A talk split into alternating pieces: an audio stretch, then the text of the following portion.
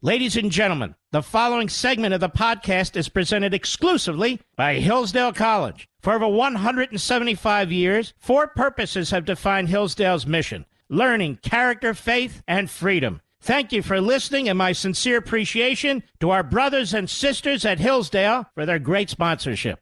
He's here. He's here. Now, broadcasting from, the underground command post, deep in the bowels of a hidden bunker, somewhere under the brick and steel of a nondescript building, we've once again made contact with our leader, Mark Levin.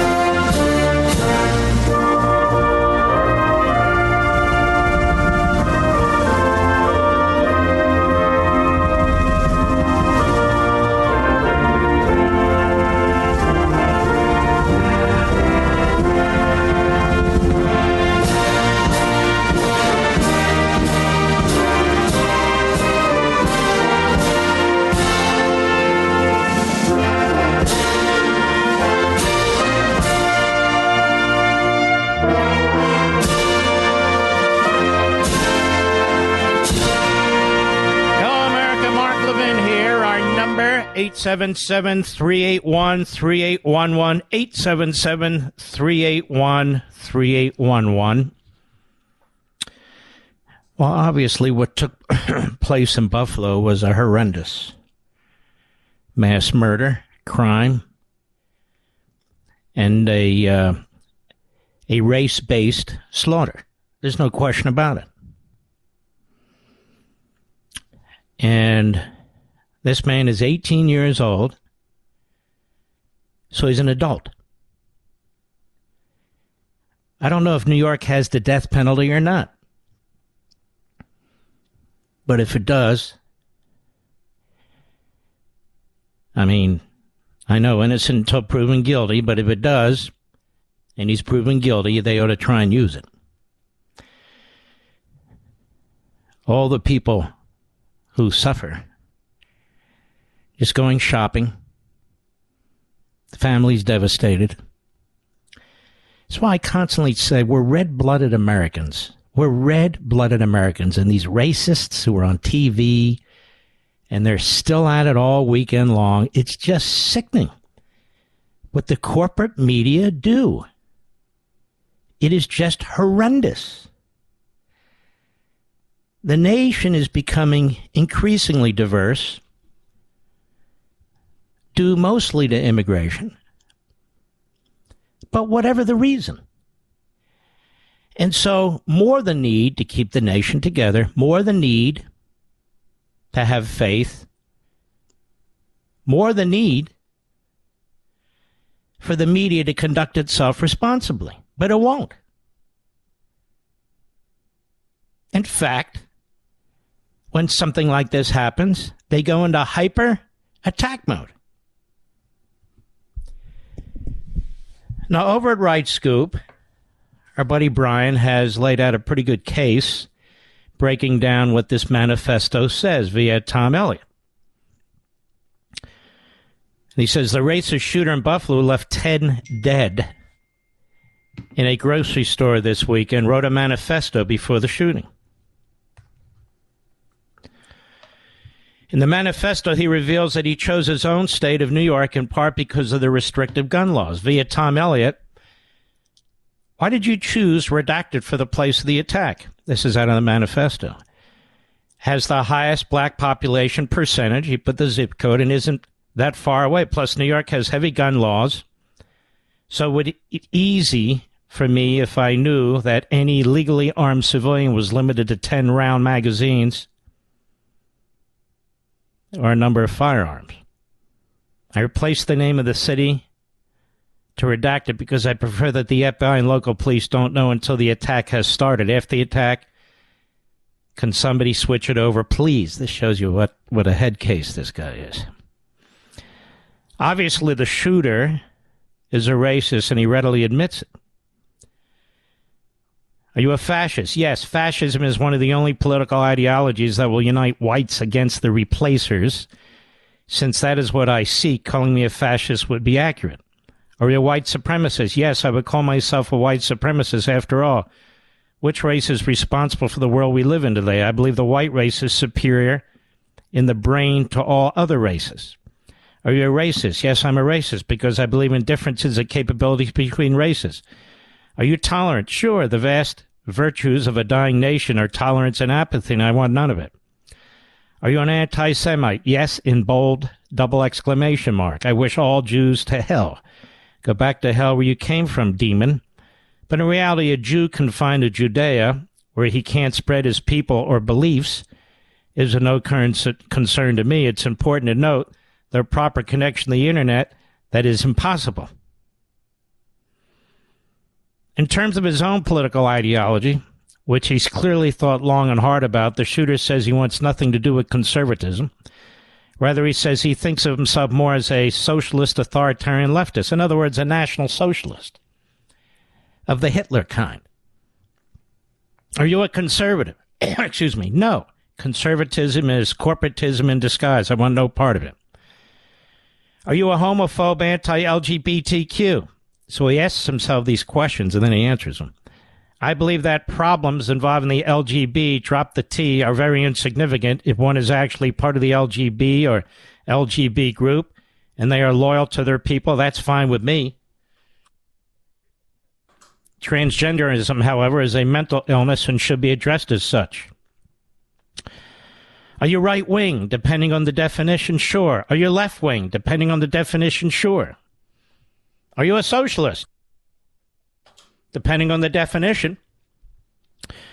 Worker ownership of the means of production, it depends on who those workers are, their intentions, who currently owns the means of production, their intentions, and who currently owns the state and their intentions.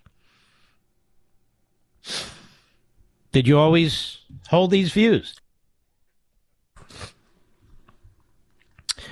When I was 21, I was deep into communist ideology. Talk to anyone from my old high school and ask about me, and you will hear you will hear that. From age 15 to 18, however, I consistently moved farther to the right. On the political compass, I fall in the mild, moderate, authoritarian left category, and I prefer to be called a populist. Were your beliefs given to you by your family, friends, society, etc.? No, politics was never really discussed in my family or with old friend groups. Do you cons- what do you consider white? Those that are ethnically and culturally European. The shooter claims he became a racist during the 2020 pandemic while learning the truth, quote unquote, from 4chan. I don't know. What is 4chan, Mr. Producer? It's a blogging site about how the white race is dying out. Was there a particular event or reason you decided to commit to a violent act? Before I begin, I will say that I was not born racist nor grew up to be racist. I simply became racist after I learned the truth. Excuse me, folks. I started browsing 4chan in May 2020 after extreme boredom. Remember, this was during the outbreak of COVID. I would normally browse uh, because I'm a gun nut and because I love the outdoors, and I eventually wound up on whatever. There I learned through infographics, uh, cursing, and memes that the white race is dying out, the blacks are disproportionately killing whites, and the average black takes 700,000 from taxpayers in their lifetime, and that the Jews and the elite were behind it all. Of course. Excuse me, folks. From there, I also found other sites like, and I'm not going to name them all Of course, the Daily Stormer. Remember that one, Mr. Producer? The Nazi site? They've always been hooked on me. Had me there with a hook nose and a Star David on my chest or on my hat or whatever it was. From there, I also found other sites where I learned the truth. We're doomed by low birth rates and high rates of immigration. Never even saw this information until I found these sites, since mostly I would get my news from wherever claims to be a lone wolf, saying he belongs to no group. And this is all his own doing. Turns out last year he underwent a mental evaluation after threatening to shoot at his own high school. The white gunman accused of committing a racist massacre at a Buffalo supermarket, writes the news, made threatening comments that brought police to his high school last spring, but he was never charged with a crime and had no further contact with law enforcement after his release from a hospital, official said. Law enforcement officials revealed Sunday that the New York State police troopers had been called to the shooter's high school last June for a report that the shooter, then 17, had made threatening statements, and it goes on. And they have these red flag laws in uh, in New York. Apparently, they didn't use it. So uh, that's some of the background. And of course, the other side of the country, um, turns out a Chinese immigrant went into a church um, where there were Taiwanese worshippers. Shot up the place, but the worshippers wound up grabbing him, getting him to the ground, hog tying him with a telephone wire and so forth. One dead, four critically wounded, one uh, wounded but not critically. And then it all starts. Then it all starts. It must be Fox. It must be Fox hosts. It must be those who want to secure the border and oppose an open border. It Must be those who want legal immigration. It must be Trump and the Trump supporters. Biden issues a statement about how Amer- America has this hate. America doesn't have hate. We're not defined by the lowest, the lowest among us. And of course, Biden is very selective about who dies and how they die. Because he doesn't view Americans the way, say, we do black, white, brown, red, yellow, everything in between as human beings, as Americans, as red blooded. And so he dehumanizes. And this is part of the problem. When you dehumanize individuals, when you dehumanize babies, when everything's about power politics, and you'll use race, economics, age, religion, anything humanly possible to take advantage and to get advantage over your opponents. As the nation becomes increasingly diverse, this is a huge problem. And I think the more that critical race theory is pushed into this society, the more violence we're going to see as well. And as Matt Margolis points out at PJ Media, after ignoring, well, how do you pronounce this? Waukesha. He ignored that. He ignored the racially motivated killing in Waukesha by the guy who who rode the SUV. See, right, Biden's planned trip to Buffalo stands in stark contrast to his refusal to visit Waukesha, Wisconsin, after black nationalist supporter Black Lives Matter drove an SUV through a Christmas parade in a racially motivated attack that killed six people, including an eight year old boy. The driver, Darrell Brooks, had previously called for violence against white people and suggested Hitler was right for killing Jews in posts on social media. You notice, Mr. Producer, that whether it's the guy in Buffalo or the guy in Waukesha, it's always the Jews. I'm, I'm just pointing it out. The Jews are behind it.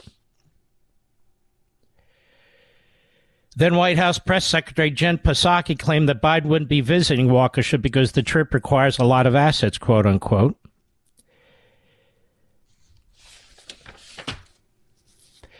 Wouldn't it be fantastic if we had a president who would stand up and try and unite the people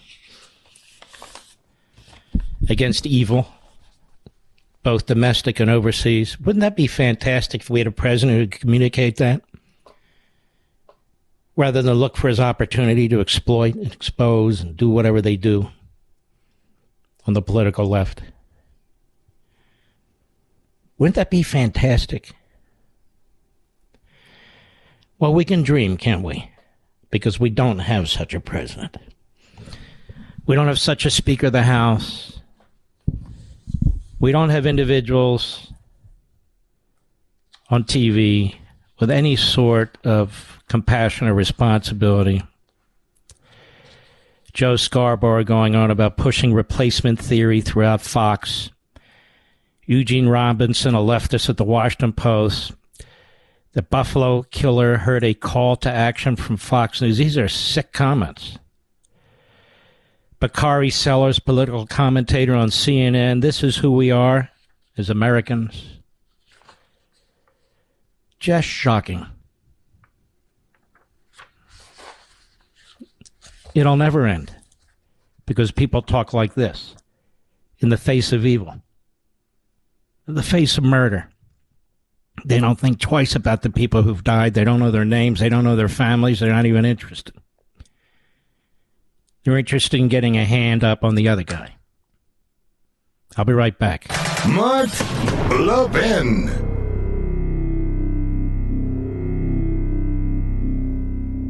Folks, it's no secret that Americans are more divided than ever, and it's not just over what policies will improve our great country. No, it's over whether America is great at all, whether America deserves our love. That's why Imprimis, Hillsdale's Digest of Liberty, is so important. Imprimis looks at the issues of the day from a constitutional perspective, reminding citizens always of our great heritage of liberty. For 50 years, Imprimis has featured speeches given at Hillsdale events by the smartest conservative thinkers and writers. These days, Hillsdale publishes people like Victor Davis Hanson, Mollie Hemingway, and Chris Rufo. Over 6.2 million American households and businesses receive Imprimis absolutely free, and I urge you to sign up for it today at absolutely no charge. I always look forward to receiving my copy of Imprimis. My friends at Hillsdale and I want you to have a free subscription as well. To get your free subscription, go to levinforhillsdale.com right now, L E V I N for Hillsdale.com.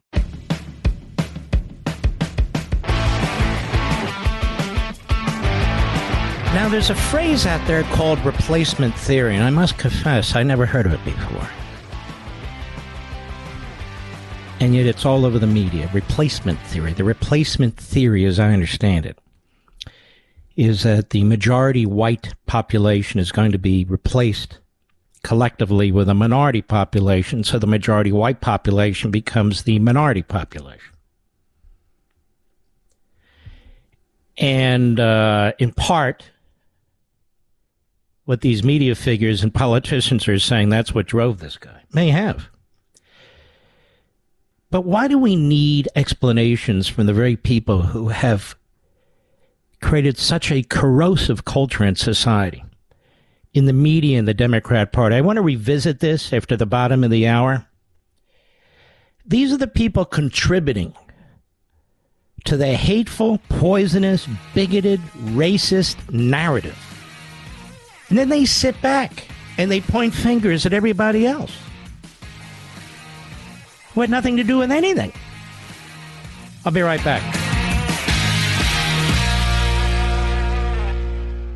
Folks, it's no secret that Americans are more divided than ever, and it's not just over what policies will improve our great country. No, it's over whether America is great at all, whether America deserves our love. That's why Imprimis, Hillsdale's Digest of Liberty, is so important. Imprimis looks at the issues of the day from a constitutional perspective, reminding citizens always of our great heritage of liberty. For 50 years, Imprimis has featured speeches given at Hillsdale events by the smartest conservative thinkers and writers. These days, Hillsdale publishes people like Victor Davis Hanson, Mollie Hemingway, and Chris Rufo. Over 6.2 million American households and businesses receive Imprimis absolutely free, and I urge you to sign up for it today at absolutely no charge. I always look forward to receiving my copy of Imprimis. My friends at Hillsdale and I want you to have a free subscription as well. To get your free subscription, go to levinforhillsdale.com right now, L E V I N for Hillsdale.com.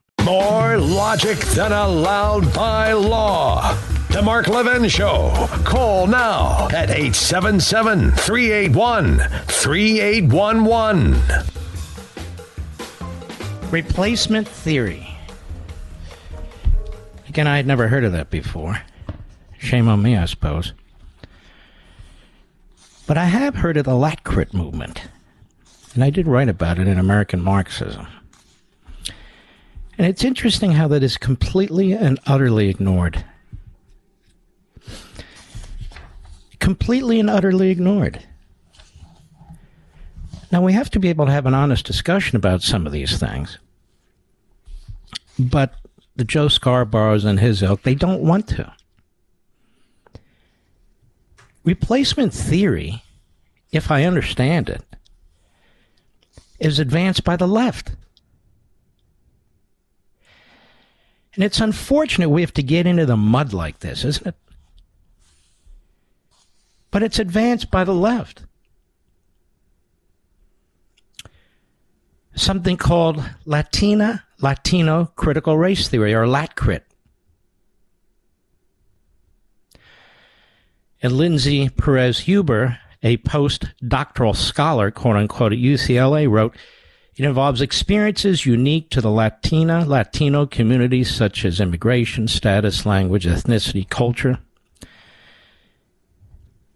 A LatCrit analysis has allowed researchers to develop the conceptual framework of racist nativism, a lens that highlights the intersection of racism nativism. But what's the bottom line promoted by some of these radicals in the LatCrit movement? I guess it's replacement theory. I guess it's replacement theory. And in this theory, they essentially say there's no such thing as illegal immigration.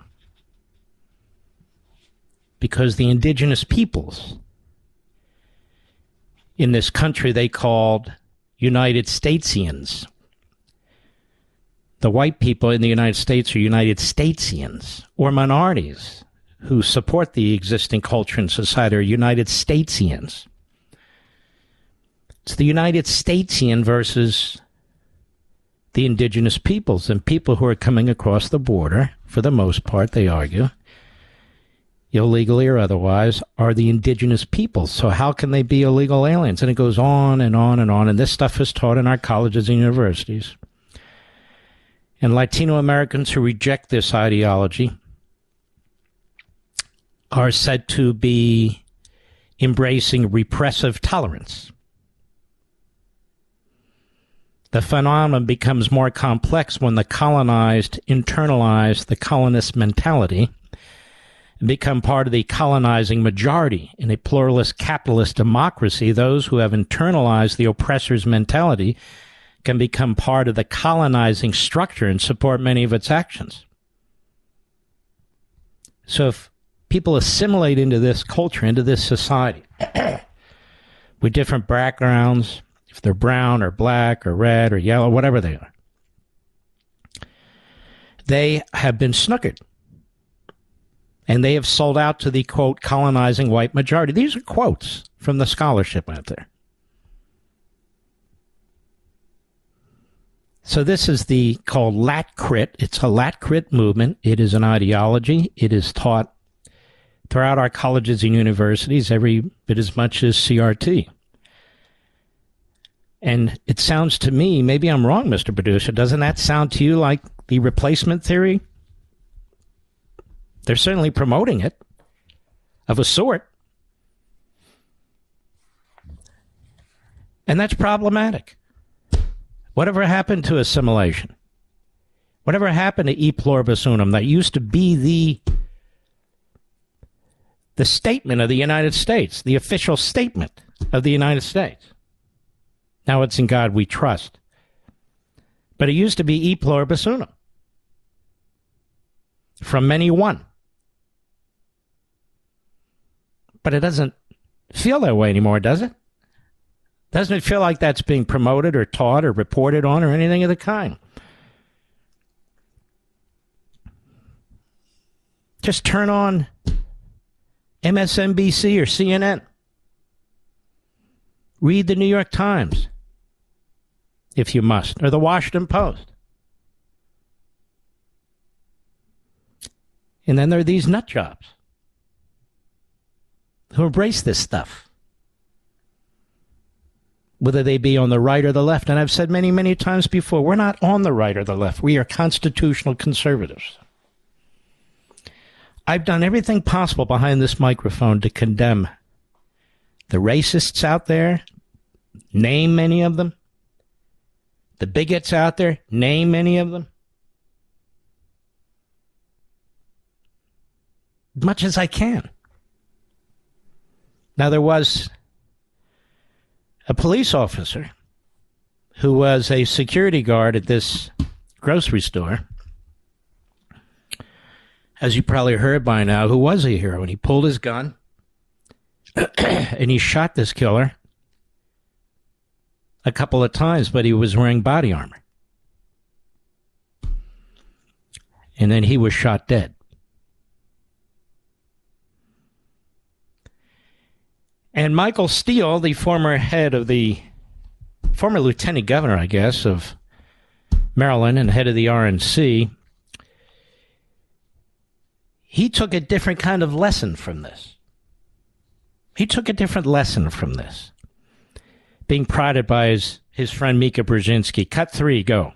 A good guy with a gun ha- has absolutely no chance right. against a bad guy with a whatever automatic weapon and all the gear that he was wearing and also live streaming it on his head. Yeah, it just kind of it defeats the the ongoing narrative that you hear uh, after crises like that. Well, you know, if they were only armed, if people were armed with right. with weapons, you know, they could have put it down. Yeah, okay, this guy is fully body armored. Unless everybody in the store is fully body armored, um, no, you're not. So this is to- the lesson from Michael Steele. You got one case where a guy is fully body armored. And a guy with a gun. He's the security guard. He's not just a customer who's armed. He's the security guard. That's his job. He's a police officer. And he tries to take him down and he can't because the killer is armed and has armor on him. Is that the lesson, ladies and gentlemen? There case after case after case where people are armed and they saved an enormous number of lives. And in the end, it took armed police officers to stop this madman from killing more people. But always driving the agenda, always driving the politics. It's sickening.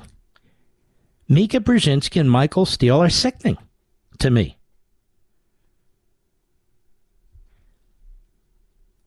We don't even know all the facts here. We know this. They have. They have the. Uh, we know a little bit, but we don't know enough. We know that he threatened his school a year earlier or so.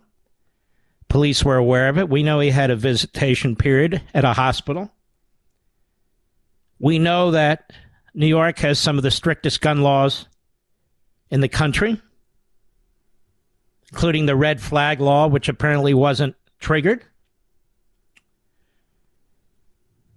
Yeah, I would have wanted to have a pistol.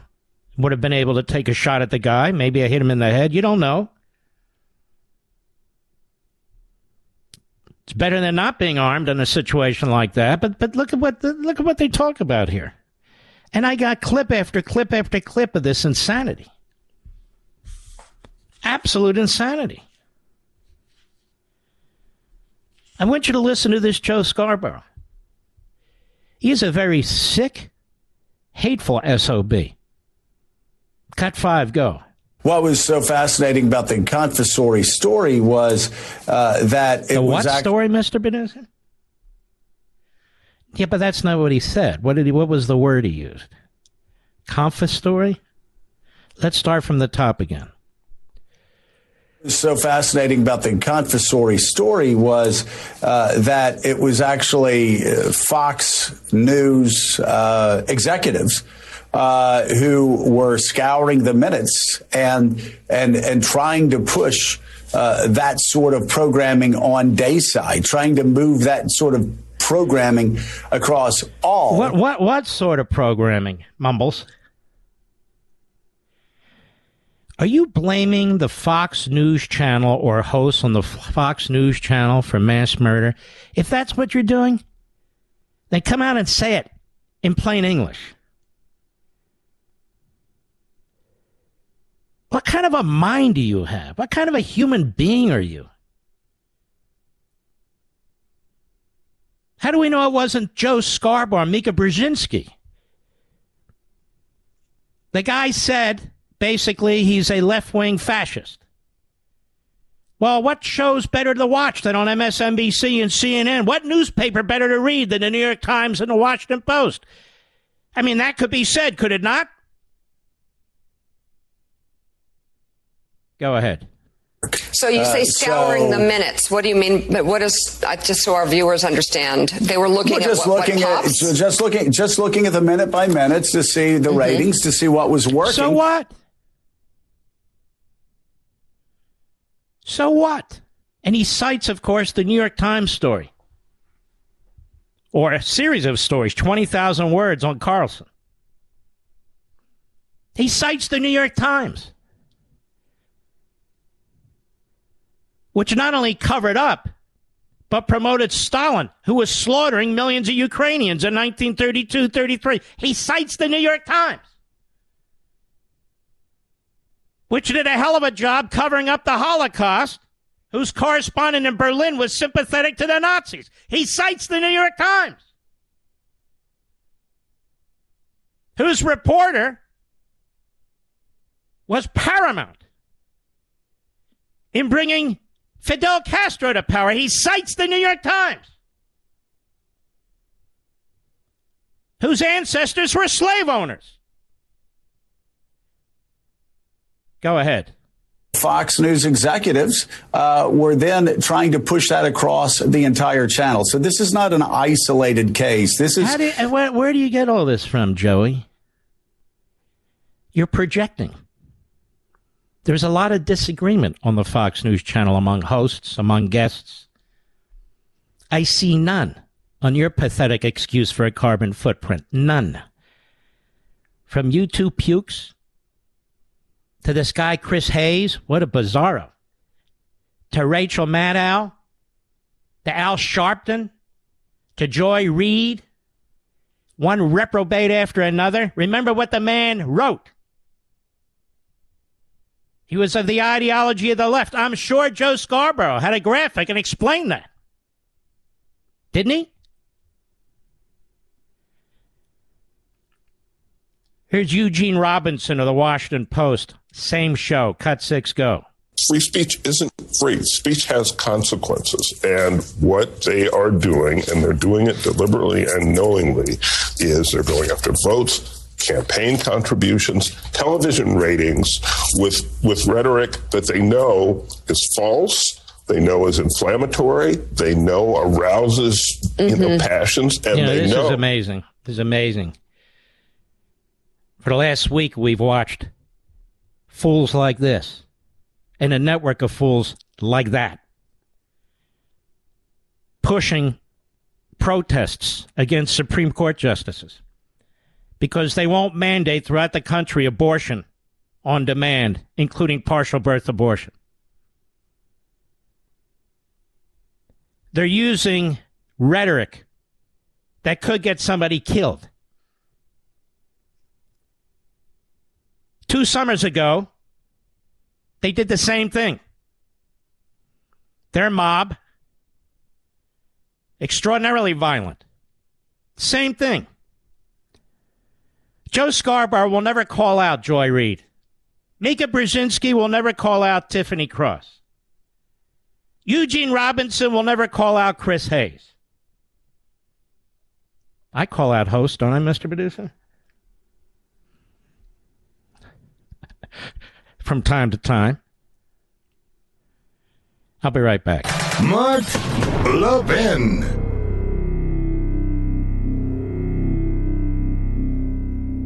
Folks, it's no secret that Americans are more divided than ever, and it's not just over what policies will improve our great country. No, it's over whether America is great at all, whether America deserves our love. That's why Imprimis, Hillsdale's Digest of Liberty, is so important.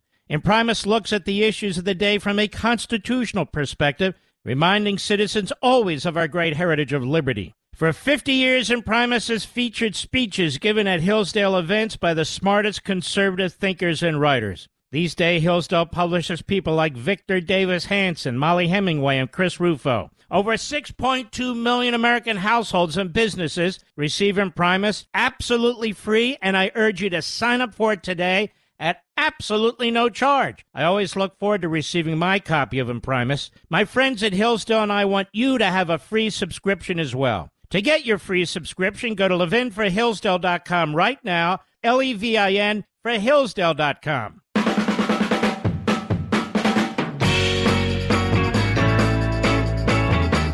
We have uh,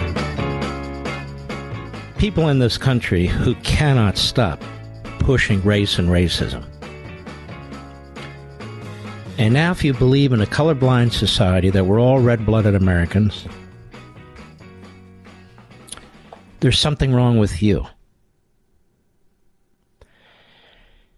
We really have these incredibly irresponsible corporate media platforms. And so now it's Donald Trump's fault with replacement theory because Donald Trump wants to secure the border. So now, if you want to have a sovereign country and secure the border with blacks, browns, whites, reds, yellows, everything in between in our country, obviously you're promoting racism and hate. The American Marxist movement takes every opportunity to trash the people of this country and this country. And people roll over. This mass murder in Buffalo by this racist is sickening. It's disgusting. And the fact that New York doesn't have a death penalty infuriates me. You know, one of the things is when I decided where was I going to live when I joined the Reagan administration, I specifically picked Virginia because it had a death penalty. I think they got rid of it under the prior administration or did something to it. But I want a death penalty.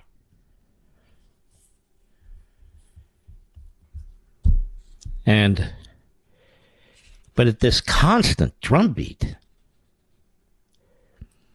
and I'm not talking about failing to call out real racists, certainly mass murderers who slaughter people because of their race or faith or whatever. Absolutely. But that's not what we're talking about. That's not what I'm talking about. I'll discuss this briefly further next hour. I'll be right back.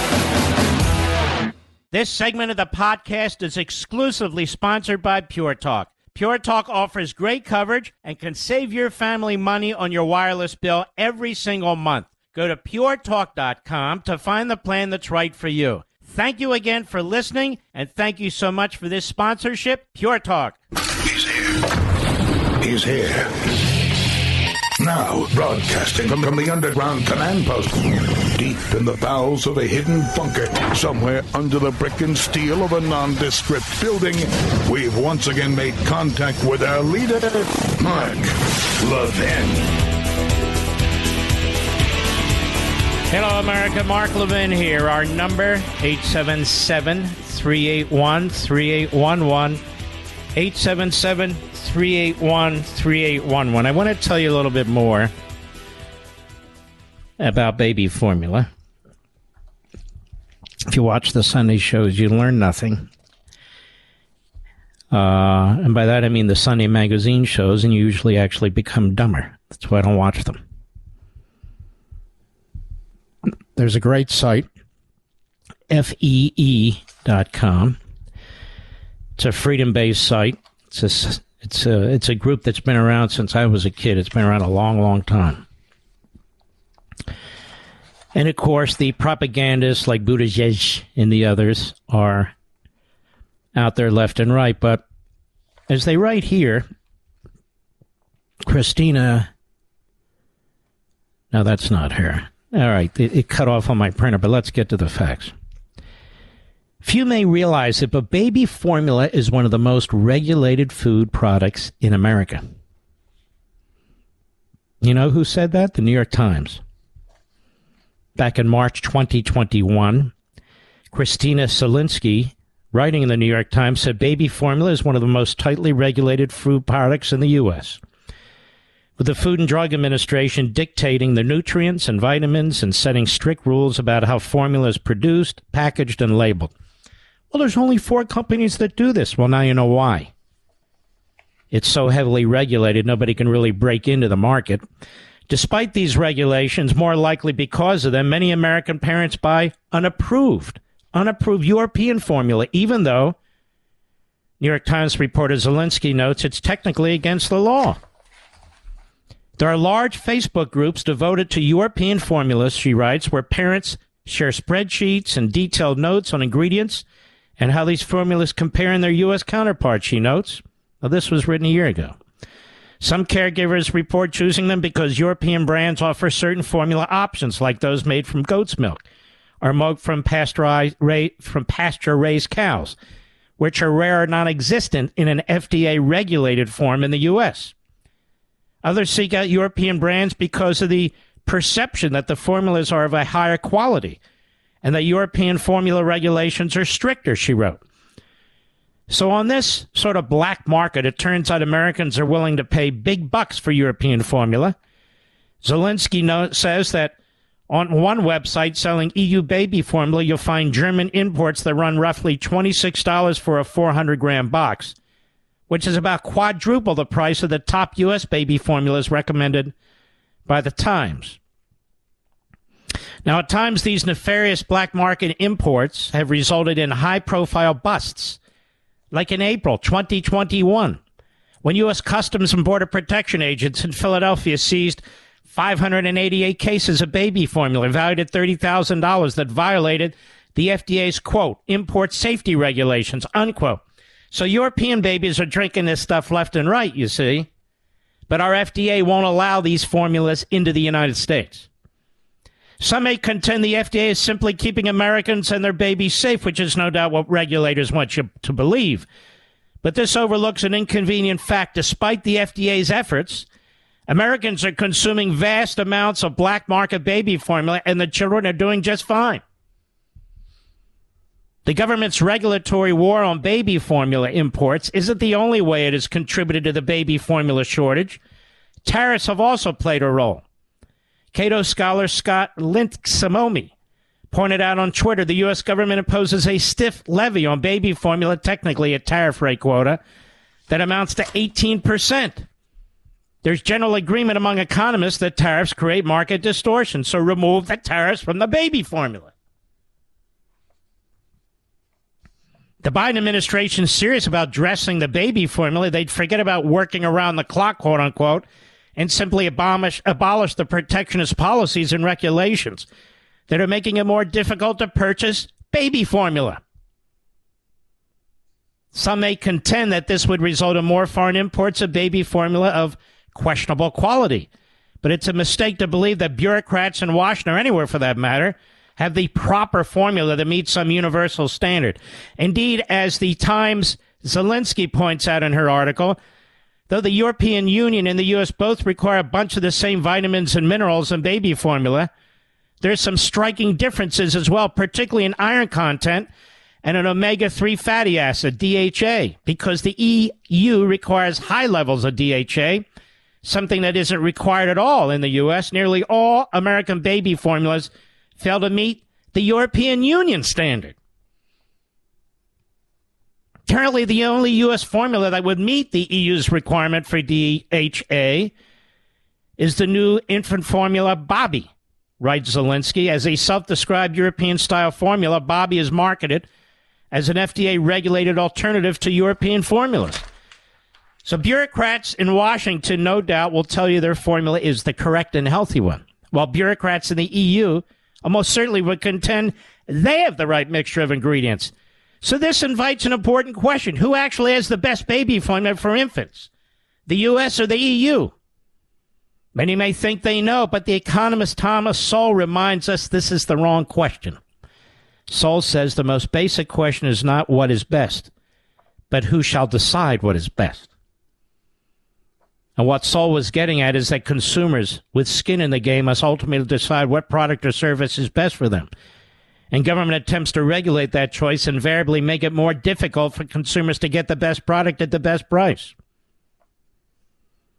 The real bosses in the capitalist system of market economy are the consumers, wrote the great Ludwig von Mises in his book Bureaucracy. They, by their buying and by their abstention from buying, decide who should own the capital and run the plants. They determine what should be produced and in what quantity and quality. Their attitudes result either in profit or loss for the enterpriser. The baby formula shortage is the latest example that shows most people in Washington need to crack open some Mises and Sowell and stop trying to provide solutions to markets. Exactly right. And I touched on this the other night, but this is more information for you. The baby formula market is extremely, extensively regulated.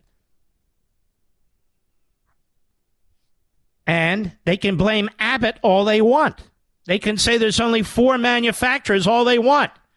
If they were really serious about competition, they'd allow the formula from the European Union countries to come into the United States, which are also heavily regulated, but provide an entirely additional choice for the mothers in this country who are trying to find formula for their babies. And perhaps this is why Biden is now asking other countries to send formula to the United States. We've been working so hard to solve this problem, they said. But it's the problem of capitalism in the market, said Buttigieg. Isn't it a shame that these Sunday shows that the hosts are so ideological, they're not informed enough to ask tough questions? Rational questions? About a market system that is controlled by the feds? That's why you have four manufacturers. That's why there are shortages. It's not capitalism, it's the anti capitalists. I'll be right back. Mark Levin.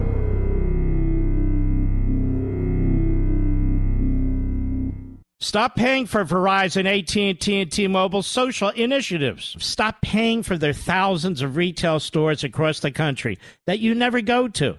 Stop paying for their added perks that you never use. Pure Talk doesn't charge you for any of that garbage. Instead, they give you excellent 5G coverage on the same 5G network as one of those big guys for half the cost. The average family saving over $800 a year. Now, I made the switch, and it's the best decision you'll ever make. You can keep your number, keep your phone, or get great deals on a new phone, like a Samsung Galaxy 5G for less than $2 a month. Unlimited talk, text, and 6 gigs of data, just $30 a month. Or choose unlimited data and you'll still save a fortune. Go to puretalk.com and enter promo code Levin Podcast, L E V I N Podcast, and you'll save 50% off your first month. That's puretalk.com, promo code Levin Podcast. Pure Talk is simply smarter wireless. Welcome back, America. We have a special guest, Senator Ted Cruz of Texas. Senator, how are you, sir? Uh oh. Hello. Are you there, Senator? All right, Mr. Producer, do we have Senator Cruz? We'll get him back. This is bizarro. Senator Cruz had asked to come on. We're going to discuss Ukraine and Russia briefly. That is, efforts to provide Ukraine with additional support.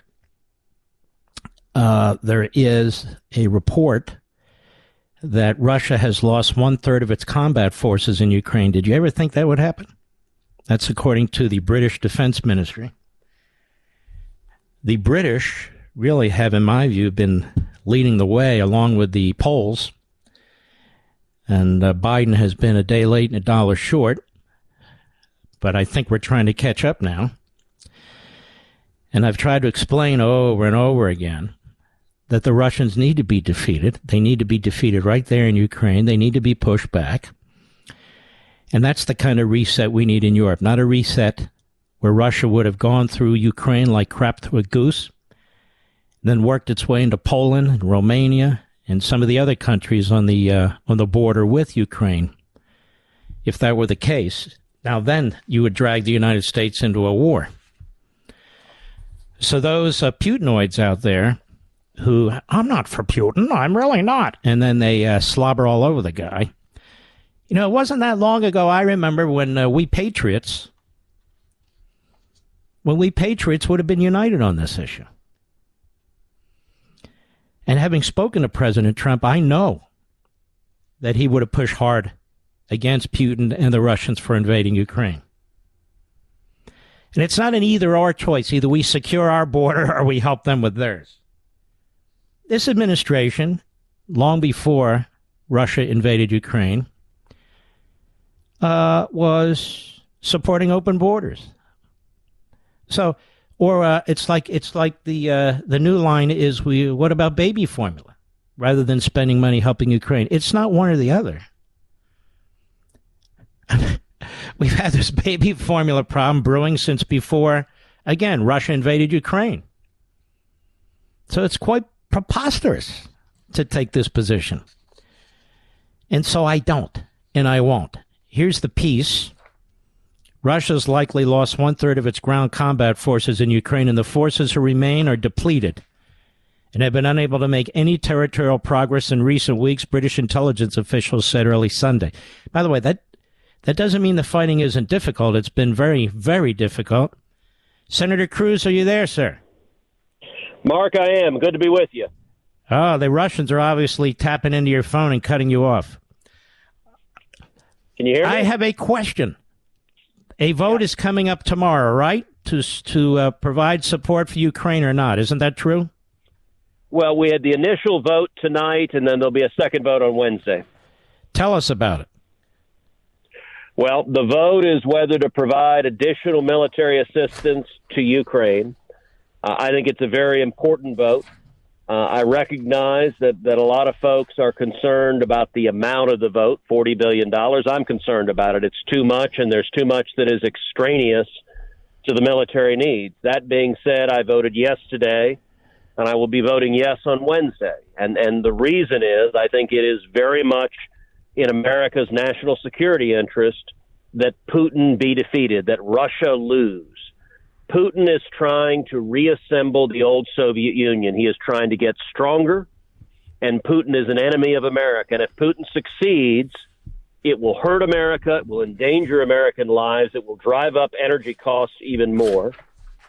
And I think it is overwhelmingly in our interest for the Ukrainians to defend their country with their lives, not American soldiers and right now, as you were just sharing, that they are fighting heroically. They're they're winning significant victories, but they're running out of ammunition. They're running out of missiles, and I think we want to see them continue defeating the Russians, uh, and that makes America safer.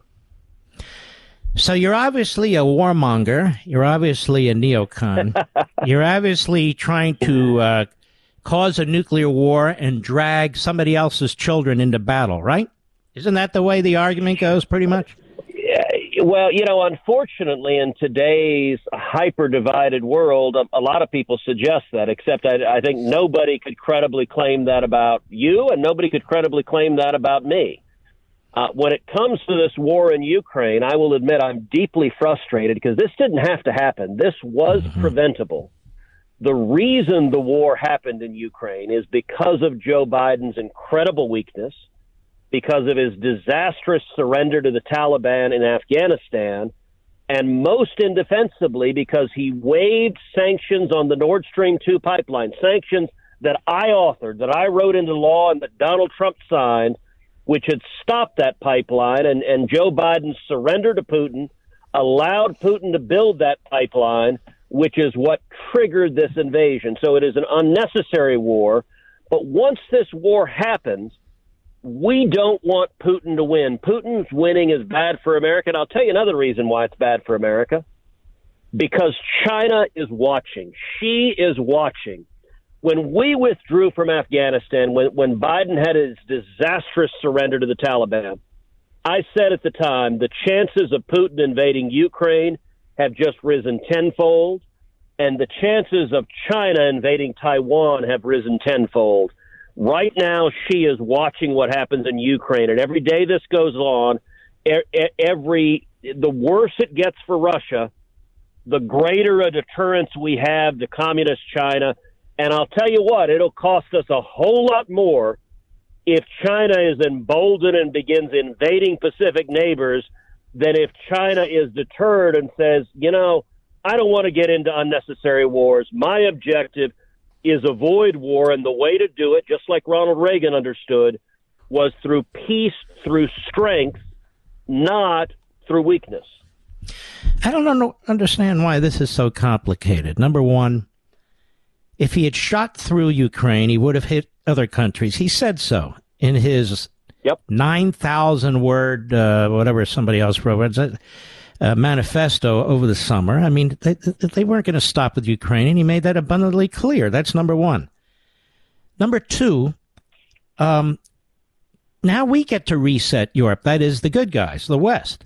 Yes. Based on what yes. Putin has done. And number three, I'm, I have a little bit of a different opinion. I think Xi is going to invade Taiwan no matter what we do. He's going to learn from what's going on here, which is one reason we need to pass a bill that provides the kind of military equipment the Taiwanese need. Because I'll tell you something, Senator Cruz.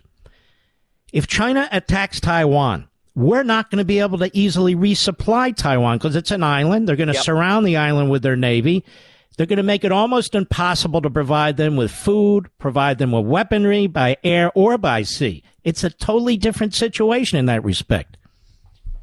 No, you're exactly right, and, and, and I have long been a vocal advocate of, of providing military equipment to Taiwan because we want our friends and allies strong and we want our enemies weak. And and one of the things to understand about Taiwan, if if, if China succeeds in conquering Taiwan, it is incredibly bad for the United States, and it's incredibly bad both for our national security and for our economy, because if China conquers Taiwan, it would give communist China a stranglehold over semiconductor production worldwide. And that would mean every one of us that has a cell phone, every one of us that has has any electronic devices, whether you're talking about technology, whether you're talking about cars, whether you're talking about planes, or whether you're talking about missiles to defend ourselves, we would suddenly be dependent on the Chinese communists. That is a very, very bad outcome for America. It drives up cost for America. It endangers our lives. Far better to deter that attack. And I think what is happening now is is an essential part of trying to have that strong deterrence. Senator Cruz, I'd like to hold you over briefly for the break. I want to continue sure. to pursue this. I put your picture on my website and say good guy because I know your picture will show up and say bad guy somewhere. I'll be right back. Stop paying for Verizon, AT&T, and T-Mobile social initiatives. Stop paying for their thousands of retail stores across the country that you never go to.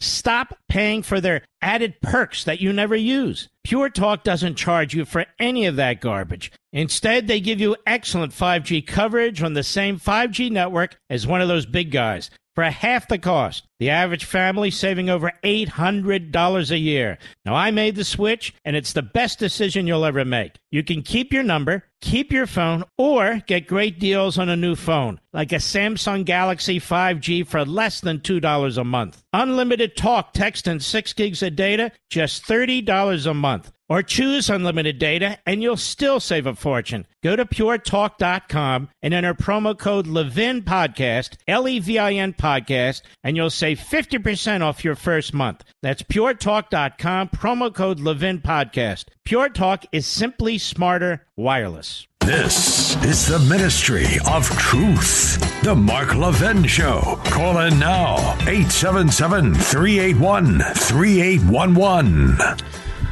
Senator Ted Cruz is with us. Senator Ted Cruz, I have a question for you. The um, sure.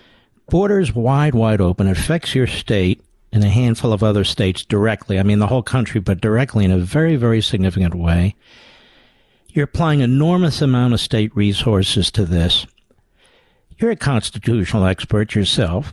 Article 2 of the Constitution compels the president and by the president and his surrogates to faithfully execute the laws of the United States. Now, when they're specifically violating our immigration laws, is that not an offense of an impeachable kind, or at least something to that degree? I, I think there is a powerful argument that it is. Uh, just last month, in the month of April, 234,000 illegal immigrants crossed. That, that that's a rate of two and a half million per year. Last year mm-hmm. we had two million illegal immigrants cross, the highest rate in 61 years. It, it is an invasion we're seeing in the state of Texas and across the country, and and we have never seen a president refuse to enforce the law the way Joe Biden did. Even Barack Obama, who was a disastrous president, Barack Obama deported millions of people who crossed illegally. There were major portions of the law he wouldn't enforce.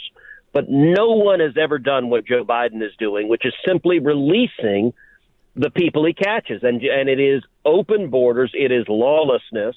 As you know, I do a podcast every week called Verdict with Ted Cruz.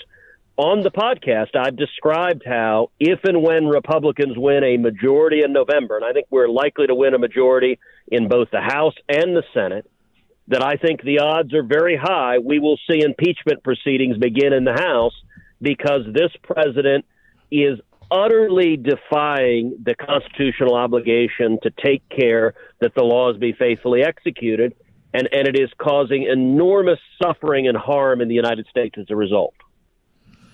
it, it is just shocking to me.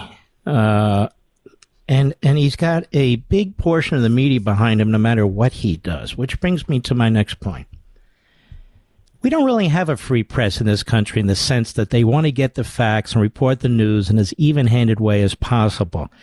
I don't see it, do you? Well, no, and that's that's one of the really the great benefits of the Trump presidency is is it unmasked the corporate media and and the corrupt corporate media. They are biased, they are dishonest, and you know, five six years ago, people used to argue that the corporate media wasn't biased. Nobody argues that anymore. They're so mm. obviously uh, partisans. They, they, they hate Donald Trump so much that they, they they they froth at the mouth. And and so what intelligent people do are all the folks listening to your show. They find alternative avenues. They listen to your show. They go to podcasts. They they, they go and find ways to get around the corrupt corporate media. And and and listen, I think we should take solace in the fact that that, that something like CNN Plus failed as a disastrous uh, failure within a matter of weeks. They couldn't get 10,000 paid subscribers. But listen, on, on my podcast, Verdict, we have more listeners to Verdict than CNN has in their morning shows. And it's because mm-hmm. the corporate media, they don't pretend to be journalists anymore. They're partisans. And so smart, active citizens have to find other ways to find out what's really going on. All right, let's move. The Supreme Court of the United States. You were clerk. Remind everyone who you clerked yes. for. Chief Justice William Rehnquist. Rehnquist. And uh, you know the importance of confidentiality, so justices and their clerks can circulate opinions, give forthright opinions until they issue their final opinion. And um, how much damage was done, and what do you make of the protests and the refusal by the Attorney General to prosecute people in violation of federal law?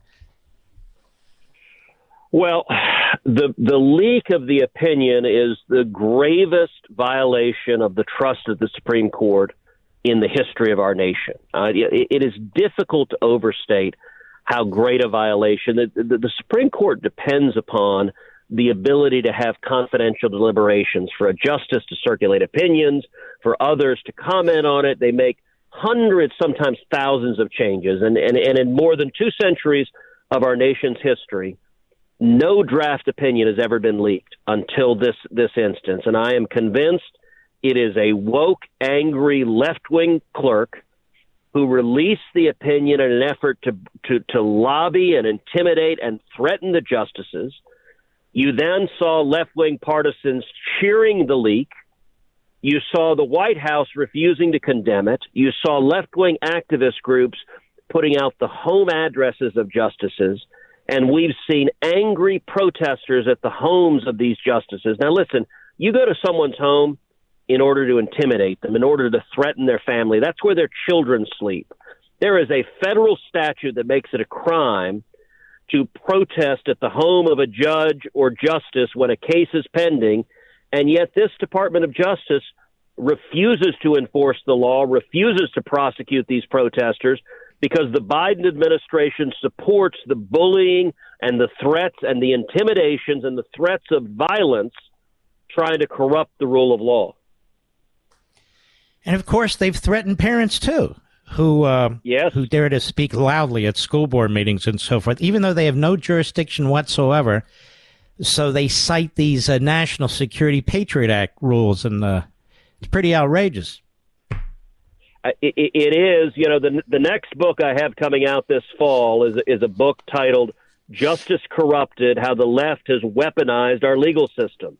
And, and and and it talks front and center about how Barack Obama started it and Joe Biden ha- has accelerated using the Department of Justice, using the FBI as a weapon to target their political enemies, and and whether it is standing aside with the lawlessness of BLM and, and Antifa riots, or standing aside and encouraging violent lawlessness outside the homes of Supreme Court justices. It is profoundly dangerous to those of us who believe that justice should be blind, that it should be impartial and, and not take political party in, into account. Unfortunately, these wild eyed radicals want to use the law to punish their enemies, and it is dangerous right down to, as you pointed out, Merrick Garland directing the FBI go and target parents at school boards as domestic terrorists. It's wrong. It's an abuse of power, and it's profoundly dangerous to our freedoms and our constitutional republic. All right, I need a little help on a uh, decision I have to make. Uh, Jerry Nadler and Carolyn Maloney have been thrown into the same district in the uh, Empire State of New York. And here's my problem, Ted Cruz. If I say I want one to lose over the other, they'll probably use that in a campaign ad saying, see, he wants. I was going to ask you what you would prefer, and I'm afraid they would do the same exact thing for, with you. Should we use reverse psychology or just let the uh, worst person win and the worst person lose? You, you know, it reminds me of the old joke of two folks you don't like. If they go down in a ship, who would be saved? And the answer is the Republic. Um, I don't know that I have a view on it, but but I will say Nadler, in, in sort of an odd backhanded compliment during the ridiculous Trump impeachment trial, he provided maybe my favorite moment of the entire trial when Adam Schiff was getting up for his closing and and Nadler strode to the podium and just began talking, and poor Schiff stood behind him, going, "Jerry, Jerry, Jerry." and Nadler just ignored him entirely. I'll tell you, half the senators were doubled over laughing at watching Nadler get in between Adam Schiff and a TV camera. Yeah, nobody remembers what he said either. Isn't that amazing? That is Nadler. but we remember Schiff complaining. Well, Senator Cruz, it's always a pleasure. You take care of yourself. Best to you and your beautiful wife, and hang in there. Well, God bless you, Mark. Thank you what you do each and every day. All right. Take care of yourself. Senator Cruz, good man. Yes. I'll be right back. Mark Levin.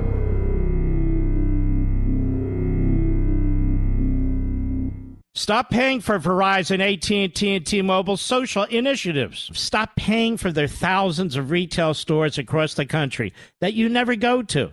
Stop paying for their added perks that you never use. Pure Talk doesn't charge you for any of that garbage. Instead, they give you excellent 5G coverage on the same 5G network as one of those big guys for half the cost. The average family saving over $800 a year. Now, I made the switch, and it's the best decision you'll ever make. You can keep your number, keep your phone, or get great deals on a new phone, like a Samsung Galaxy 5G for less than $2 a month. Unlimited talk, text, and 6 gigs of data, just $30 a month. Or choose unlimited data and you'll still save a fortune. Go to puretalk.com and enter promo code Levin Podcast, L E V I N Podcast, and you'll save 50% off your first month. That's puretalk.com, promo code Levin Podcast. Pure Talk is simply smarter wireless. You know, ladies and gentlemen, uh, it is the eve before the in person voting in my home state of Pennsylvania. I have friends who support Dr. Oz. I have friends who support David McCormick. And some I see are supporting Kathy Barnette. I could never support her. I wish I could, but I couldn't. As more of her vitriol comes out, it's just not, it's not possible. I'm a constitutional conservative. That's what I am. I want people to go to Washington who are going to uphold the Constitution. And first of all, they need to be able to get to Washington. They will make mincemeat out of her on the Democrat side because of the awful social media posts. And she's also said if she loses, she won't support the Republican nominee. Now, there are instances where that's support, but everything's on the line now, folks. We got to take the Senate. So if you're not going to support the Republican nominee, why should people vote for her? I mean, we got to stop Schumer. We got to stop what's going on in the Senate. These guys aren't just fighting over policy differences anymore. The Democrat Party wants to alter the country. You've gotten American Marxism, many of you. You've read it or you listened to it on audio. That's what's taking place. Now, we can't stop Biden. We can't stop open borders. We can't stop any of this if we don't have some power. We have no power. So if some gadfly comes in and makes a couple good speeches or debate appearances and wow, that's new, that's refreshing. It's not new and refreshing, her bigotry. Not to me. I haven't endorsed anybody in this race, but I can tell you who I wouldn't vote for, and it's her. And no, nobody's discussed this with me, not a single person. I'm looking at this myself. Isn't that what I do, Mr. Producer? I make up my own mind. And so I look at this and it worries me a lot. A lot. Now, back in Pennsylvania in 1976, there were a bunch of young Turks, including me, who fought against the Republican establishment fought against the the renomination of Gerald Ford for president of the United States, and we backed Ronald Reagan. 1980, we backed Ronald Reagan. I know my state of Pennsylvania. It's a tough state to win. But if you take our principles and you articulate them, you can win. You had Toomey from there, even though he turned a little left. We had some great senators from there. Santorum was a great senator. But for George Bush and the disastrous 2016 election, he would have been reelected. But all that said, there's a number of people to pick from in the Republican primary. And they're going to go up against this absolute radical left wing Bernie Sanders nutjob, lurch looking buffoon. We can't let that guy win. And so I'm just telling you, I could never vote for this Kathy Barnette. She's got a lot of very, very bigoted tweets out there.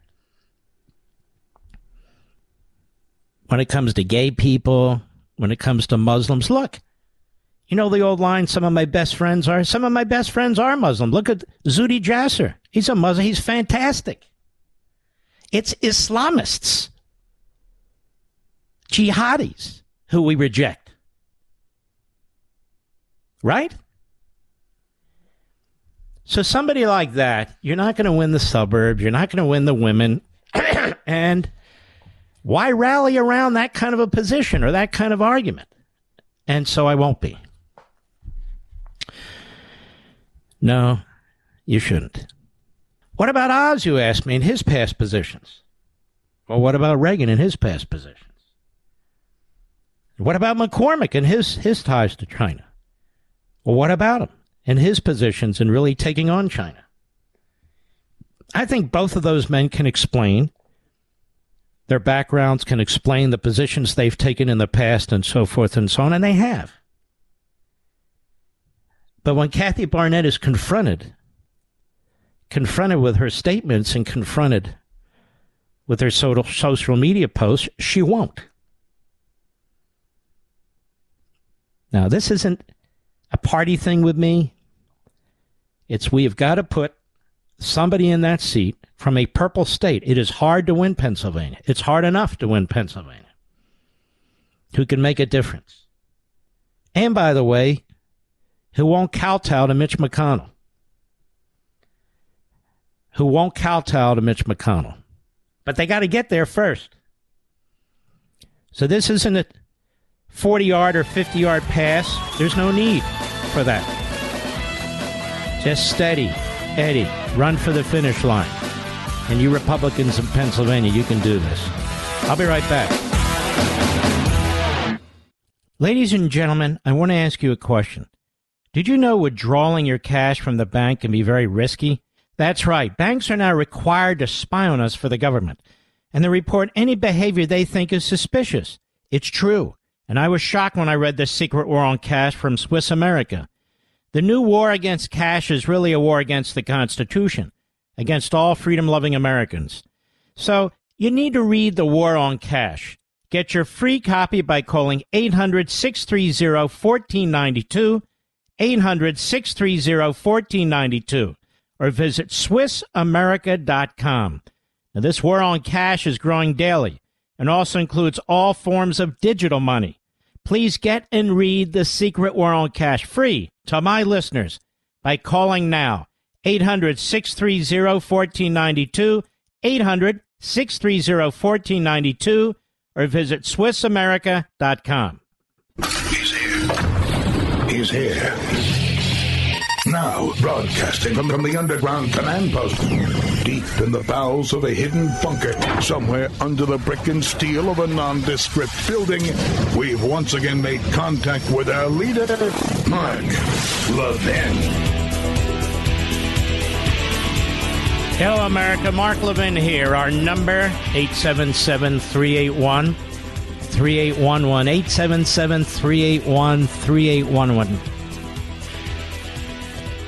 dark money.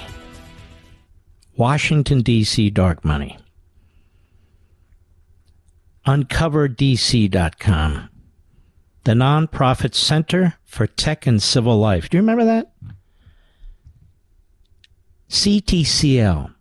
This is the Mark Zuckerberg group that spent $417 million helping the Democrats behind the radar Nobody realized what he was doing except the Democrats, using grant monies to targeted precincts, boards of education, excuse me, boards of election, to make sure that they were able to not just bring out the vote, but had enough of these drop boxes and on and on and on, including ballot harvesting. I don't think billionaires should be able to do that, do you? And yet, while the left talks about billionaires all the time, they don't seem to mind this. Anyway, this group is called the Center for Tech and Civic Life. This is the Zuckerberg Front Group. And it's much like the Soros Front Group, the Open Society Foundation, you know. Now promises it will refrain from funding midterm elections in the fall. However, the group also announced on Monday its nonpartisan collaborative, quote unquote, to quote, help local election departments improve operations, develop a set of shared standards and values, I'm quoting, and obtain access to best in class resources to run successful elections, unquote. Now, this Zuckerberg group benefited from approximately 350 million in donations from the Chan Zuckerberg Foundation. This is nonprofit money. They're supposed to be a non political, non-partisan group, helping the 2020 Biden campaign win in critical sites and cities across the nation. Much of the money was sent to Democrat strongholds in swing states, distributed in the form of grants. And in the end, hundreds of county and city election officials in 47 states and the District of Columbia received these grants, according to the Capital Research Center. Executive Director Tina Epps Johnson touted the Zuckerberg Center's newest initiative called the U.S. Alliance for Election Excellence on her Twitter feed on Monday. It is a five year, $80 million nonpartisan program, quote unquote, that's open to every election department in the nation, they claim. This CTCL says it has invited all U.S. election departments to be a U.S. Center for Election Excellence, says the webpage for Alliance. The deadline for participation, well, it's over. May 6th at 7 p.m. But it does appear there will be a selection process for participation, as captured from their website. Every American voter, no matter their zip code, should have access to a process that is fair and trustworthy, said Tina Epps Johnson, executive director. Unfortunately, years of underinvestment means many local election departments often have limited capacity and training. Oh, I wonder what she means. The U.S. Alliance for Election Excellence will bring together world class partners so that local election officials no longer have to go it alone. Now, the U.S. Alliance for Election Excellence is being launched with generous funding through the Audacious Project. Now, that was launched in April 2018. The Audacious Project is a collaborative funding initiative that catalyzes social impact on a grand scale. Housed at TED, the nonprofit devoted to ideas worth spreading, and with support from leading social impact advisor, the Bridgespan Group, the Audacious Project convenes funders and social entrepreneurs with the goal of supporting bold solutions to the world's most urgent challenges. Okay. You know what this means? It's all left wing. Each year, the Audacious Project supports a new cohort, the 2021 2022 recipients of the Center for Tech and Civic Life. That's right. Zuckerberg's group. Climate Works, Drive Electric, Code for America, Glasswing International, the International Refugee Assistance Project, Noora Health, the Tenure Facility, and the Woodwell Climate Research Center. The Alliance is a place where election officials, designers, technologists, and other experts are working hand in hand to revitalize democracy. See what's going on? Private funding played a huge role in the 2020 election. Many believe that the funding, much of it provided by Zuckerberg, tipped the election unfairly in favor of Biden and the Democrats. While this group, the CTCL's 2020 income tax return form, indicates that it is a 501c3 and therefore does not participate in lobbying efforts, one could argue that the grants effectively manipulated elections because of the inequities in how the funds were used and distributed. With many of the grants going to Democrat strongholds, the funds went to multiple initiatives, many of which would have had to be initiated by state legislatures in any other election. So Zuckerberg, through the back door, seized control of these local elections, these election uh, operations, I should say. The pandemic was used as a cover to justify the installation of drop boxes, mass mail in boxes, and changes in all manner of election rules and laws, just to name a few. Influence Watch, the brainchild of Capital Research Center, examined their role in the election and found numerous areas where the grants were utilized. Ready? Ballot drop boxes, drive through voting, personal protective equipment for staff, poll workers, or voters, poll worker recruitment funds, hazard pay, and or training expenses. In other words, walking around money. Polling place rental and cleaning expenses, temporary staffing support, election department real estate costs or costs associated with satellite election department offices, vote by mail, absentee voting equipment or supplies, election administration equipment, voting materials in language other than English, and nonpartisan voter education. Influence Watch also used CTCL's the Zuckerberg 2020 IRS Form 990 disclosure to report the actual number of grants paid by state, including the amounts, while preserving the preliminary number reported by CTCL. And so the amounts are listed in the uh, in their tax returns. So you have like 25 million spent in Pennsylvania, as an example. I mean, there's an enormous amount of money that's used to influence the outcome of this of this vote. Just as a comparison, 25 million in Pennsylvania, 45 million in Georgia, but 21 million in California. You you understand? Of course you do. Just a, a enormous discrepancy where they tried to influence these states. I mean, Wisconsin, frankly, relatively moderately populated state, over 10 million. Over 10 million. Vermont, they spent 77,000. An update look at the grant totals ranked by state found in an April 11, 2022 Capital Research article show the states that were flooded with the funding. Flooded. And Georgia was certainly one of them. Pennsylvania was another one. Wisconsin was one of them. Minnesota was one of them. Uh, Kentucky, I guess they wanted to knock off McConnell. Uh, I'm just looking. But you get the drift. Funding, private funding of elections currently set to continue in 32 states. In 32 states. And so the influence of Zuckerberg and his ilk knows no limits knows no limits. The states that have considered bans have failed to ban or restrict private funding Louisiana, Michigan, Missouri, Montana, North Carolina, Pennsylvania. Case of Louisiana, Democrat governor. Michigan, Democrat governor. Missouri, I don't know what their problem is. North Carolina, Democrat governor. Pennsylvania, Democrat governor. So you can see the Democrats want this money. They want the Zuckerberg money. They want to influence the election illegally. And God forbid if you even speak to it. If you even raise it, because then you'll be attacked by the Bush clan, the Cheney clan, and all the other buffoons in the Republican Party. I'll be right back. Mark Levin.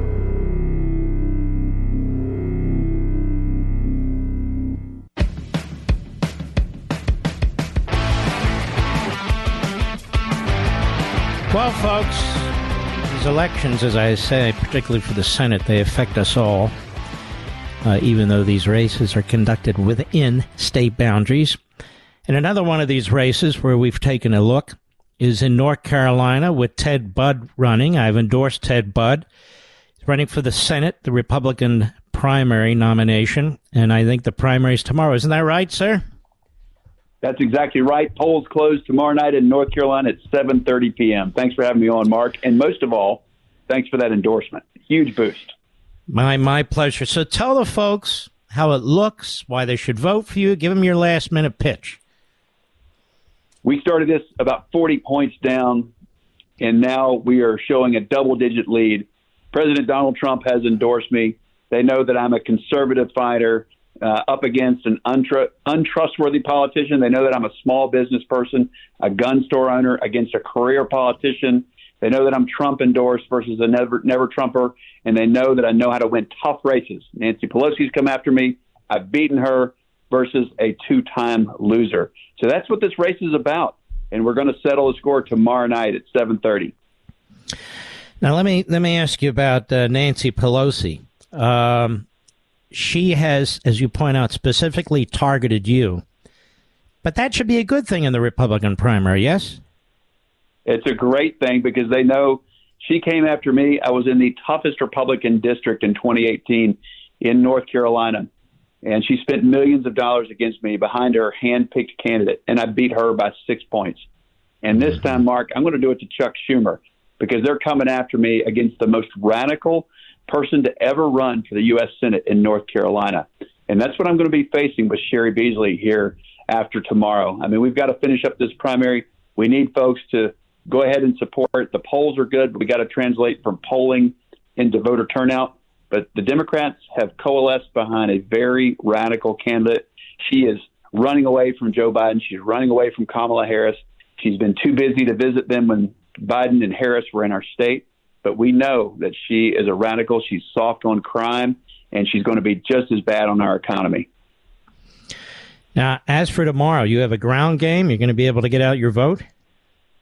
Absolutely. So we have started our ground game over a year ago, And we are the only operation and the only campaign to visit all 100 counties in North Carolina. The other candidates said that, hey, there's no votes out here in these rural counties, but we said every vote matters in North Carolina. We have a Budd crew chief in all 100 counties. That means somebody that organizes their activities and, and gets poll workers out there. So we have a ground game. Uh, we've been out there. I've visited all 100 counties, and I feel very confident. But again, we have to translate from good polls into great turnout. And if people want to know how to help you or where to vote or to, where to get, you know, some yeah, information thanks, if they need it at the last minute, where do they go? Easiest is my website. It's just tedbudd.com. That's T E D with one D and Budd with two D's. Tedbudd.com. Now, how long have you been in the House? I came in in 2016 when I won and then sworn in just a few days before Donald J. Trump had the honor of working uh, together until Nancy Pelosi took back that majority, took her gavel back, and now I'm on the Financial Services Committee, have been since I got there. But when I sit down in the House on the Financial Services Committee, Mark, I look to my not just ideological left, but physically to my left, and I see three out of four of the squad. And then I look behind me mm. and I see Maxine Waters. And I realize that those are the people that want to take over American consumers' banking, their credit unions, their insurance, and their housing. And these people are off the rails. And so mm-hmm. a lot of what we do, they say, What are you doing? I say, A lot of what I'm doing is stopping the worst of the worst ideas out there. So that's the fight that we're in. But we got to take back not just the House, we got to take back the Senate. We got to keep North Carolina. This is an open seat, and we got to put somebody up that's not a two time loser, but somebody that knows how to win these tough races. And there's no question that uh, that you can win statewide, and if you get into the Senate, you'll be your own man. Correct? Absolutely. I mean, look, I'm I've been a tough fighter. If my party's on the wrong side of things, I'll say no to them. They know that I stand up to Republicans, and that's the challenge, Mark. And you know this. I mean, this is uh, what you, you have to talk about. Remind Republicans to be Republicans, be conservatives. You don't want to go there and fight all the Democrats and a third of the Republicans. Uh, we have the best ideas. We just got to remember to be conservatives when we're up there. I've stayed a true conservative. I'm in the Freedom Caucus. I've got a great set of friends, and now we need to go out there, win this U.S. Senate seat, uh, and bring some conservatives to the U.S. Senate. I think we can do that starting tomorrow. And I think, and you would, if you stick to your principles in the general election, you can attract a lot of moderate Democrats who are kind of fed up with what they're saying, no? You know, I was accused of being like, what is Biden saying now about this ultra MAGA? I'm like, mm-hmm. if ultra MAGA means lower grocery prices, lower gas prices, uh, a su- lack of supply chain uh, uh, crisis, that moms can find baby formula, then call me whatever you want. But we see mm-hmm. what Joe Biden's doing. I mean, he had every single turn has screwed up this country, and Kamala Harris right there with him. And we know that Cheri Beasley is right there with him, even though she's trying to find herself to be too busy when they come into the state and she won't campaign with them, but she knows that her policies are a mirror image of Joe Biden and Kamala Harris. So she's no moderate, and we know that uh, the policies that Donald Trump had uh, absolutely worked for this country. I mean, it led to the lowest unemployment rate for uh, for people of color, for Hispanics, for women. The lowest quartile of earners was the fastest growing quartile it was working for everybody. Small businesses were thriving. People were coming into the workforce in droves, and now you can't find workers. We have over 11 million unfilled jobs in this country. So we've got to get back to the fundamentals that work for everybody. Now, what town there are you from, and what, what area did you represent? So I live right outside of Winston-Salem here in North Carolina. It's where I was born. It's where I was door knocking today but I live in a small town called Advance, right on the Yadkin River. It's on a farm that I've been living on since I was about four or five years old. It was a, a Tyson chicken farm for many years, and it still is a working cattle farm today. Hmm. All right. So the uh, the oh, I just had oh these so the website is tedbudd.com t e d b u d d dot com. All the talk is that over, is ladies and gentlemen, in North Carolina. Now it's time to vote in person if you're voting tomorrow, please make sure you do because uh, Ted Budd is the guy. He's the real, real deal, the conservative. Thank you, my friend, and good luck to you tomorrow. Thank you for all the help, Mark. All right, take care. Yeah, I believe strongly and trying to help the most conservative candidate that I can identify in these races, or to oppose the most kooky or liberal in these races. And, uh, you know, we've backed everybody from Mike Lee to uh, Marco Rubio in the past, long Tea Party movement, Ted Cruz, uh, so many others I can't. We've usually been right you know, we live in Levinites, but you do the best you can. And clearly, uh, Ted Budd is the uh, best candidate, in my view, in North Carolina. We'll be right back. In today's digital age, where cyber threats loom larger than ever, safeguarding your personal information is paramount. So why is Congress considering a law that could put your credit card data at greater risk of being hacked and exposed to foreign networks? This Durbin Marshall credit card bill could jeopardize your financial data, make it more susceptible to cyber intrusions. It's a controversial bill that proposes a shift in billions of dollars worth of consumer transactions to payment networks that lack the robust security measures consumers rely on. Who could possibly want that? Well, the answer woke corporate megastores seeking to inflate their multi billion dollar profit margins. The Durbin Marshall credit card bill will undermine our safe and convenient payment systems and endanger your data security. It's time to take a stand. Visit electronicpaymentscoalition.org. Make your voice heard. Tell your senators to oppose the radical Durbin Marshall credit card bill, paid for by the Electronic Payments Coalition. Seeking the truth never gets old. Introducing June's Journey, the free to play mobile game that will immerse you in a thrilling murder mystery. Join June Parker as she uncovers hidden objects and clues to solve her sister's death in a beautifully illustrated world set in the roaring 20s. With new chapters added every week, the excitement never ends. Download June's Journey now on your Android or iOS device or play on PC through Facebook Games. Mark Levin, radio's hell raising intellectual. Call now 877 381 3811. Why is our border wide open? How come nobody ever asked the question of the Democrats or the media? Joe Scarborough. As stupid as you are, why are our borders wide open? How come nobody asked that question of the Democrat media? Why are they open?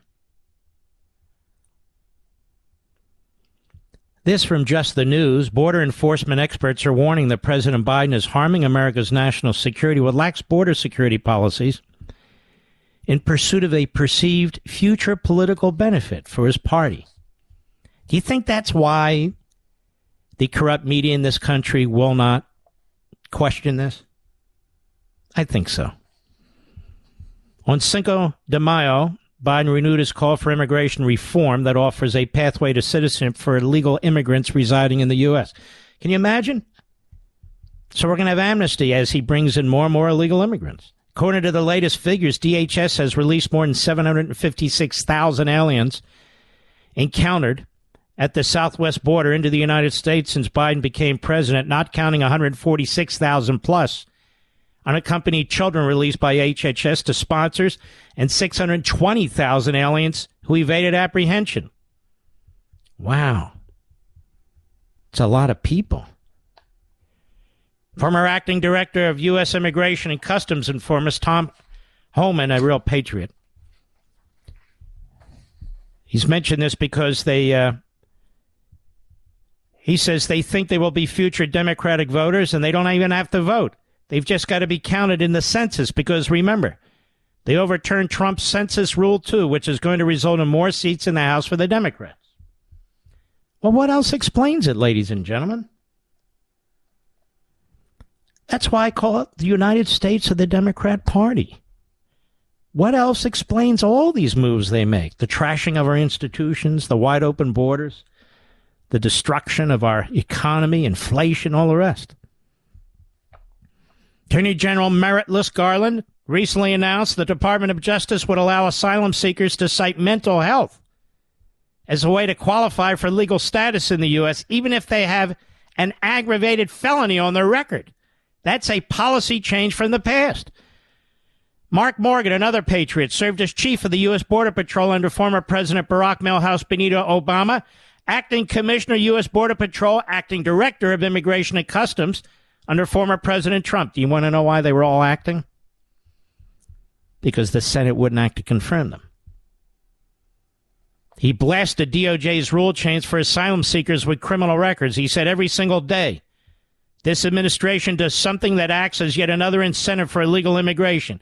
And again, why is this so important? Is as illegal immigration continues to increase, our ability to effectively secure our border decreases. That's why we keep seeing, saying illegal immigration is synonymous with border security, which is synonymous with national security. But yet, this is just another example, probably hundreds that we could cite, where they're just doing one policy after another to actually encourage and incentivize more illegal immigration. And he said he thinks most Americans would support turning away illegal immigrants with criminal records. Yeah, I think so. Brandon Judd, head of the U.S. Border Patrol Union, slammed the Biden DOJ's decision to adjudicate asylum claims from illegal immigrants with criminal records. If people know they're going to be able to come across our borders and be able to stay and claim a mental health issue and even get a doctor's notice then that's just going to encourage more people. It's going to make America public less safe. How many people are killed by illegal aliens every year? Do we even keep that statistic? Judd said there are large stretches of the 2,000 mile U.S. Mexican border that are wide open and drug trafficking is at record levels. Do you notice the media in America do not keep track of all the sex trafficking that's going on on the border. They're no longer interested in cages where kids, where minors are kept. Have you noticed this? They're no longer interested in providing rape statistics, how many MS 13 types come in. They're not interested in any of it. Completely disinterested. The most dire situation right now, Judd says, is the amount of drugs that are coming across our border. Noting in 2021, we had a record number of overdose deaths because of drugs. Those drugs are coming across our southwest border. Joe Biden has never gone to the border, not while he's been president of the United States. He won't go there because of what he's created the mayhem, the misery. The large gaps border in border security allow the cartels to dictate events, according to Judd. They're able to cross large numbers of illegal aliens, which then pulls resources out of the field because Border Patrol then has to respond to these people, has to take them in the custody. And when you take them in the custody, then you have to go back to the stations, you have to process those individuals. And when you do that, you leave large stretches of the border completely open and when the cartels create those opportunities, then they're able to cross our higher value products. Whether that's drugs, criminal aliens, aliens from special interest countries. In other words, they're able to dictate to us what our operations are. He said Biden's policies on the border are far from humane because people are dying. Well, that just doesn't fit into any narrative that the New York Slimes, the Washington Compost, Constipated News Network, MSLSD, and all the other corrupt media wish to regurgitate and project. It just doesn't create the narrative. That's the problem. And so they're not going to report it. Imagine that. Here was a piece I went back in the Atlantic by which is a liberal uh, magazine or website at this point, and it goes back almost 10 years, December 18, 2012. It's an opinion piece by Diana Sheets and the National Journal in the Atlantic. How demography became the narrative for Obama's 2012 victory. And what's the bottom line in this piece? What's the bottom line? Obama counted on minorities and women to win election and then reelection. And I remember, and I paraphrase, when Obama used to say, or one of them, maybe it was Biden, by 2044, the majority will be the minority and the minorities will be the majority. And I kept saying, how many times have I said on this program, Mr. Producer, why are they obsessed with this? So many times. So many times. Why are they obsessed with this? Because apparently it was they who were pushing something I didn't even know called replacement theory. It is they. The radicals, the Marxists on the left. Like Latcrit which indeed embraces it. So there you have it. So why will Biden visit Buffalo when he didn't visit Waukesha or he didn't go to the New York subway when all those people were shot and obviously the shooter's intention was to murder them? And he, they were both different races, of course. And that's why. It's that simple. It's that that's why. Cut 8. Karine Jean Pierre, I, I believe that's how you pronounce her name. Go. How come the president is visiting Buffalo after a senseless tragedy there, but he couldn't visit Waukesha after six were killed and 61 injured in an attack on a Christmas parade there? I mean, he's visited many communities. Buffalo, he was, we, you know, he was, he's able to go tomorrow to Buffalo uh, uh, before the trip. That is something that was important for him to do. But he has visited many, uh, many other communities. This is not Buffalo is not the first community, sadly, that he has to go up to uh, because of a violent attack. So you know that's not that's not the first one. So he's been to many others. But he hasn't been to other mass murders like the one I mentioned and the attempted mass murder. Why is that? That's not a sufficient answer. Why is that?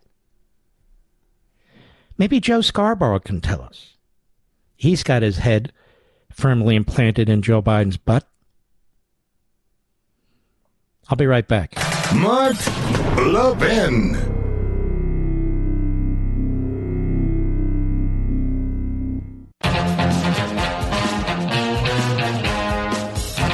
I'm a little perplexed, folks. Although more and more I'm perplexed, I suppose.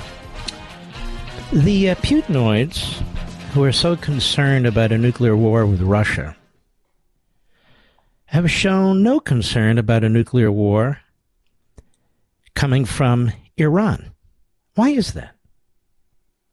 In fact, when Donald Trump took out Soleimani, the head butcher of the Republican Guard, they condemned him. They said it was provocative, escalatory. You may have heard these words before. But they say that we're seeking a nuclear war, perhaps, with Putin. And I'm thinking, how come they never say a damn thing about the Islamo Nazi regime in Tehran. Because if this is their real concern, wouldn't they be arguing that we take that regime out before they get nuclear weapons? Because they don't have them yet. You understand what I'm saying, Mr. Producer?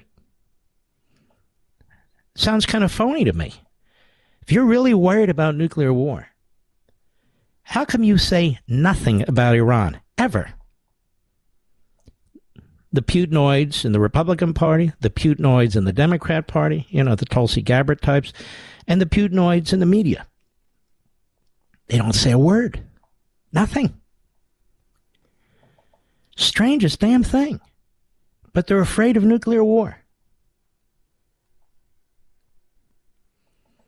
Oh boy, we don't have a lot of time left, Mr. Producer. Give me a caller, will you? A good one. Yep. On the Mark Levin app, Rob in San Antonio, Texas. Home of John Hagee and family, one of our buddies. Go right ahead. Hi, Mr. Levin. Uh, yeah, I, am called in. I'm talking about the way this inflation is going up. I mean, I'm I'm a deputy. My yes, wife sir. works in the school district as a nurse, and it hurts every time You're I go to the whacked. gas pump. Mm-hmm. I'm getting whacked. Yes, sir. We we all are and uh, we go buy groceries. I'm getting whacked. Yeah, I mean, what what I could buy a year ago at 140 dollars, it's now costing me 250. Crazy. And you know, I I hate what's going on in this country. I hate yeah. what they're doing to our country, and it makes me so mad. I mean, uh, I, I, I just, I, I every time I, I turn on the news and I see the what we have, I, I, I got to watch my mouth. yep. they they sit on their head, their their their heads, mm-hmm. and they they just do the craziest things I've ever seen in my life. It don't well, make sense. The country's been turned inside out, and then when you try and defend our history and our principles and our traditions and our mores, you're called names. You're the one dividing the nation. You're the one uh, spurring violence. It's all uh, inside out. And when you have a corrupt media like we do, and a Democrat Party that really has never embraced this country when you think about it. So I was talking about Trotsky the other night, this this permanent revolution that everything needs to keep changing and everything needs to be in a in a state of extremis and on and on and on. And of course, when you attack the cops, uh, which are there to uh, ensure that we live in a civil, lawful society, this is what you get. You get violence, you get the murder rate through the roof, this constant drumbeat on racism, you know, but for the media and the politicians and the activists and these billionaires behind the scene, we the people would get along just fine. We would, and we mostly do. And I know, I, I really feel bad for you, people on these uh, fixed incomes, whether you're a cop or a teacher and so forth. And there's going to be a point at which everybody's budget is affected. You run a police force, and guys are in and gals are in these vehicles now it costs much, much more. School buses cost much, much more to run everything. And uh, we have an owner at WABC. His name is Katz, John Katz, he's called. And he's a billionaire, and he owns uh, refineries, and he owns the grocery chain in New York. And he was on the Fox Business Channel today, and he pointed out everything goes back to fossil fuel. The war on fossil fuel has resulted in inflation and has resulted throughout the economy, resonating throughout the economy, all this economic dislocation and hardship and impoverishment. And he's right. And we've talked about that too. And they won't back off. They won't, back, and they lie. They oh, we have 9,000 leases, but they won't allow people to actually drill. I don't care how many leases you give out. It's like you have a lease to live in our house, but you're not allowed to stay here. Okay, well, what good does that do? I wish you all the best, my friend, and be safe on top of everything else. You take care. And people are sweating. I know you folks are. We have more truck drivers who listen to this show than really any other show. And you're going through hell too. The diesel prices are nuts. And uh, the fill up a car, I mean, easy 100 bucks, 140 bucks. It's just crazy. And you need to understand that has nothing to do with Russia invading Ukraine. It has everything to do with Biden invading the Oval Office. Ladies and gentlemen, we salute our armed forces, police officers, firefighters, emergency personnel, you truckers out there. Thank you. And we stand with the people of Ukraine. And we hope they win big time. And I'll see you tomorrow. God bless each and every one of you. Be well.